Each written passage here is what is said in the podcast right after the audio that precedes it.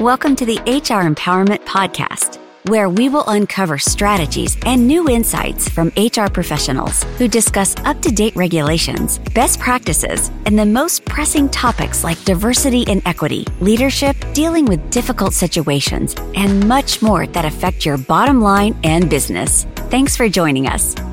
Hey, everybody, welcome back to our last session talking about mental health care in the workplace. It's Wendy Sellers, the HR lady and I am here with JC. Wendy, it's a pleasure to have you back. I, I got scared in the last episode that you didn't polish up the AOL disk or your dial-up modem crashed. One of the two. It was a Wi-Fi situation, and, and it was 100% my fault. Uh, we have our guest here, Michelle Dickinson. Michelle, let people know how they can best find you in case they're going, oh, oh, I need a resilience coach. Yes. The best place, listen, LinkedIn is my second home.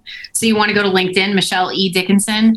Um, if you want free tips on resiliency, I'm all over TikTok, Resilience Coach Michelle. So if you want to just grab some nuggets uh, of how to take care of yourself, go there.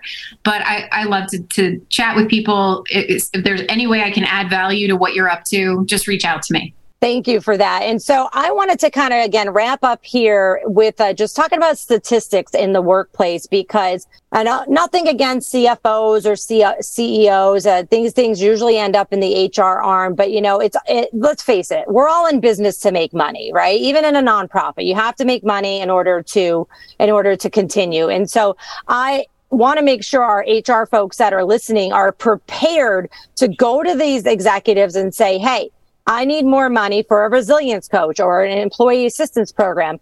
One thing I did also want to say that I didn't mention uh, in the last uh, session talking about employee assistance programs is for the folks that are saying I don't have health insurance uh, for my employees, I'm too small or they didn't want it or whatever it might be.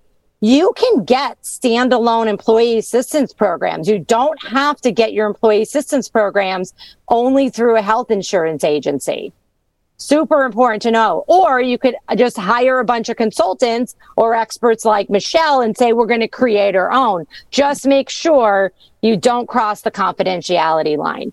JC, share with us some statistics about, you know, mental health and turnover and the cost of what this cost really does cost an employer, even though they may not realize it. Yeah, and I think it costs five billion dollars, Wendy. I don't have the uh, stats easily at hand on this episode right here. I did have some other information pulled up though, and uh, this was coming to us from the Department of Labor's blog, and uh, they do have a couple statistics in here.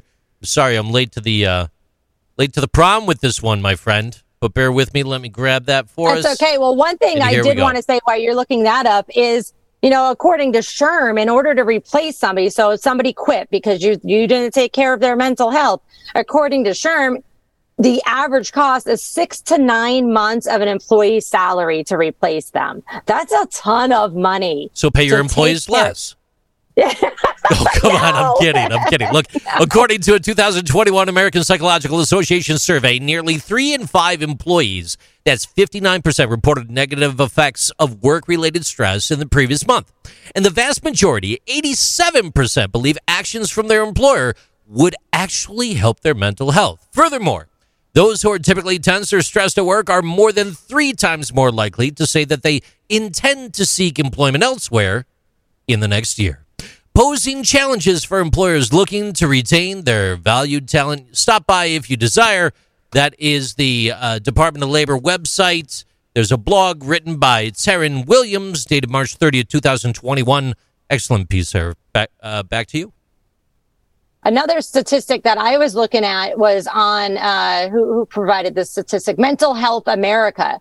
And it was for the Mind the Workplace 2022 report that four in five employees report that workplace stress affects their relationships with their friends, families, and coworkers. I mean, I think that one's pretty obvious, but if you can make that to zero in five employees or, you know, I, I, someone like me, I, I strive off of stress, but it's, it's healthy stress. Michelle, talk to us a little bit about the difference, you know, if you can, I'm putting you on the spot here, of healthy stress versus unhealthy stress.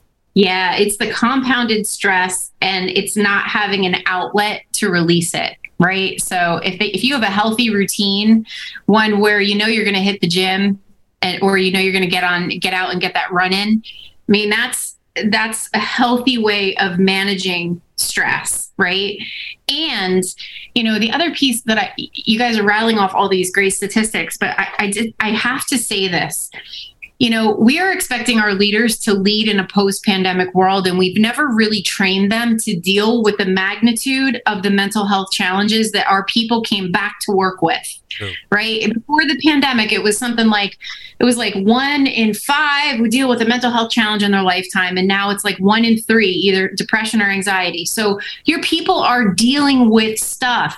And yet have you really equipped your people leaders yeah. to be able to support them? You know and so in the in the workshops that i do with leaders it's like it's mind blowing we have these conversations about like fundamentally what is the leader's relationship to their own mental health how yeah. are they showing up? How are they modeling good mental health hygiene? How are they talking about well being? You know, so there's so much opportunity to really set leaders up for success by just empowering them to lead in a post pandemic world, knowing that one in three of their employees, one in three on their team, is dealing with something. So, like, I just, I really implore leaders to do more for their people um, and do more for their people leaders because they legit are the face of the company. They really are. And, you know, that's something that I do a lot with, um, with my business. I train managers and I had to, you know, completely change everything and not even post pandemic. It was in during the, as it was going on. And, and the one thing I could say is that, um, this is a horrible way to say it, but because of the the lack of people so we don't have enough people to fill jobs. People are willing to quit jobs and walk away for any reason now even if there's not another job waiting.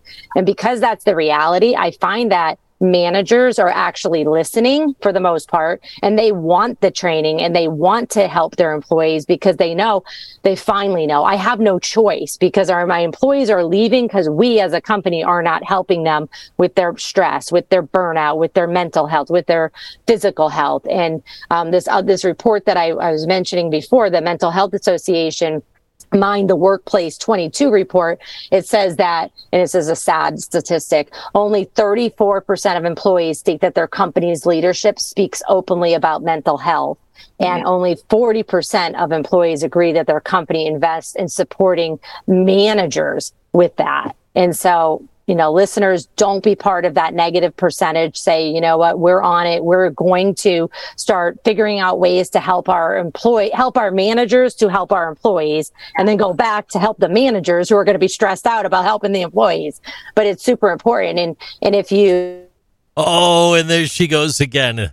Uh, she was on a roll. A bit, a little bit of frozen Wendy right there, and that's quite fine. I'm happy to jump in because I do have a million dollar question for you, Michelle. Um, okay when we're thinking about that employer that is in that position where they are looking to retool their defenses and where they're looking to enhance their skill set and capabilities, or even the employee. Doesn't matter who you are employer, employee, friend, neighbor, coworker. What does protecting our happy mean? What is that, Michelle? I was taking a look at your website. I'm all into this protecting our happy. I, I want to know more about that if you could that's my resilience workshop. So that was my signature resilience workshop I delivered to thousands of people during the pandemic when they were quarantined and in lockdown. And and leaders were saying to me, help them build their resilience. So that really is all about what can I do every day to take control and feel good and preserve my mental health so I don't hit burnout. Now this is a book, it's a webinar, it's a series, is I, I pick up the phone, I call you. it's a workshop. Protecting Our Happy is a workshop. So the beautiful part about it is it's for employees, but then I was asked to develop a leader program so the leaders could also be very well versed in these strategies because we want them to model good mental health hygiene for their people. We want them to show up and say, "Hey, I need to take an hour and go get that run in because I really I'm strung out. I got a lot going on." And be okay admitting it and be okay talking about their own well-being. Is that like a it's a multi day type workshop? It's a one day type thing. What are, what are you talking? Yeah, it's a one day work. It's a it's a ninety minute workshop, and then I do a series for uh, three to six months where we come back and we dive deeper into some of the tenants that were of most interest to them.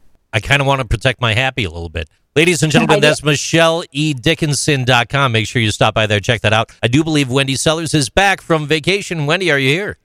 Yes, I went on a little stress vacation. We could edit this later, just so you know. Um, so, what I was saying is train your managers, train your managers, train your managers how to help people. And then don't forget to help the managers because we go and train managers. Michelle, is kind of what you were just talking about. We train anybody really, but we train managers, we train leaders how to help their employees with their stress and their burnout and their mental health and their physical health and then we just walk away from the managers. We have to then support the managers because now we're putting all that burnout and that stress on them. And, uh, and that what that might mean for the folks that are listening is you might need to have two managers instead of one, or at least 1.5 managers instead of one, because they're taking on roles that they never took on before. And you can't expect them to be, you know, as productive as before because they're dealing with people's, you know, um, interpersonal challenges and mental health health as well. So train your managers. You can contact me, the HR lady, to do that. You could contact Michelle to do that. Maybe we need to do one together. We need to think about that.